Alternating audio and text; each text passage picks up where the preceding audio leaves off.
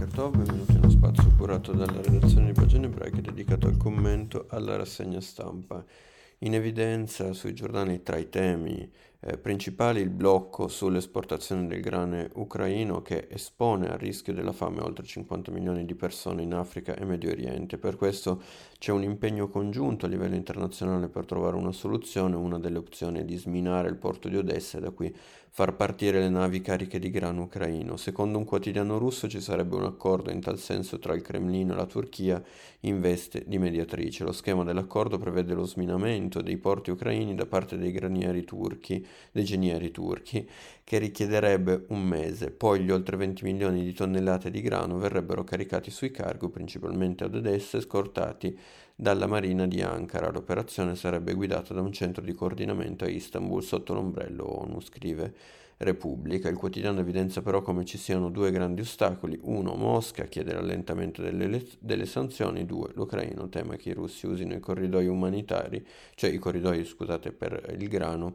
per eh, ass- attaccarla. Putin, nota il ministro degli esteri eh, ucraino Kuleba, dice che non userà le vie commerciali per attaccare Odessa, ma è lo stesso Putin che diceva al cancelliere tedesco Scholz e al presidente francese Macron che non ci avrebbe attaccati.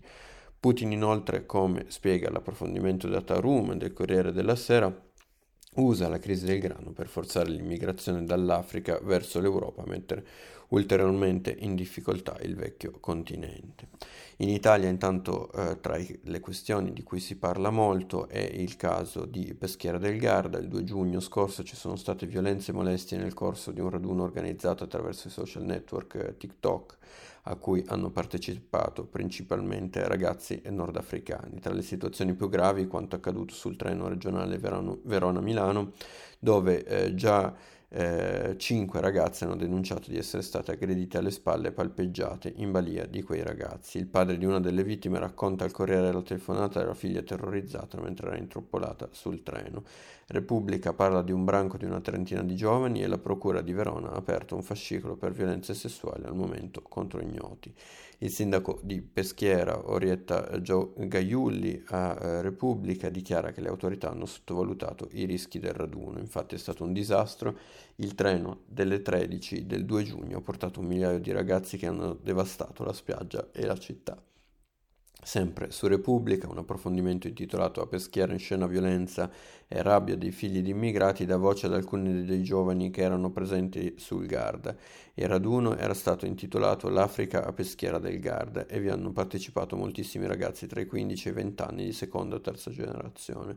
Dalle voci raccolte da Repubblica, ma anche dalla stampa, emerge parziale, un parziale quanto complesso quadro di disagio ed emarginazione.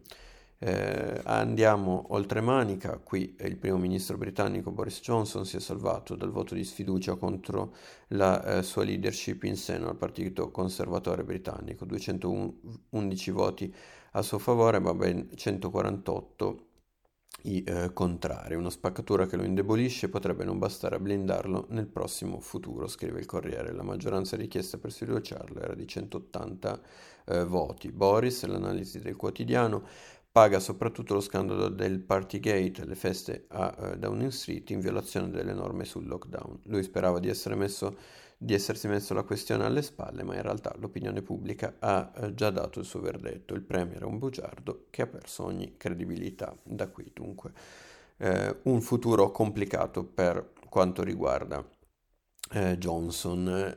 intanto andiamo per quanto riguarda invece eh, la, il conflitto in Ucraina, ci arriviamo in modo un po' laterale attraverso una notizia che avevamo già eh, raccontato su pagine ebraiche, ovvero il peluche Hibuki, un peluche eh, curativo inventato da uno psicologo israeliano, è eh, diventato uno strumento per aiutare i bambini traumatizzati dai missili e dalle sirene sul confine con Gaza, ora viene anche utilizzato da, ehm, dai bambini ucraini, viene proprio inviato da Israele in Ucraina.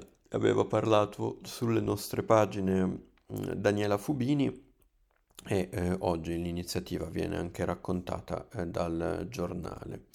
Eh, concludiamo con una notizia sempre dal giornale eh, che riguarda il calcio e riguarda Israele. Alcuni giorni fa Mahmoud Jaber, classe 1999, ha fatto il suo esordio con la nazionale israeliana nella partita contro l'Islanda. Il quotidiano racconta come questo sia stato un momento altamente simbolico, evidenziando come il fratello Abdal Jaber, classe 1993, abbia invece scelto di vestire la maglia della selezione palestinese.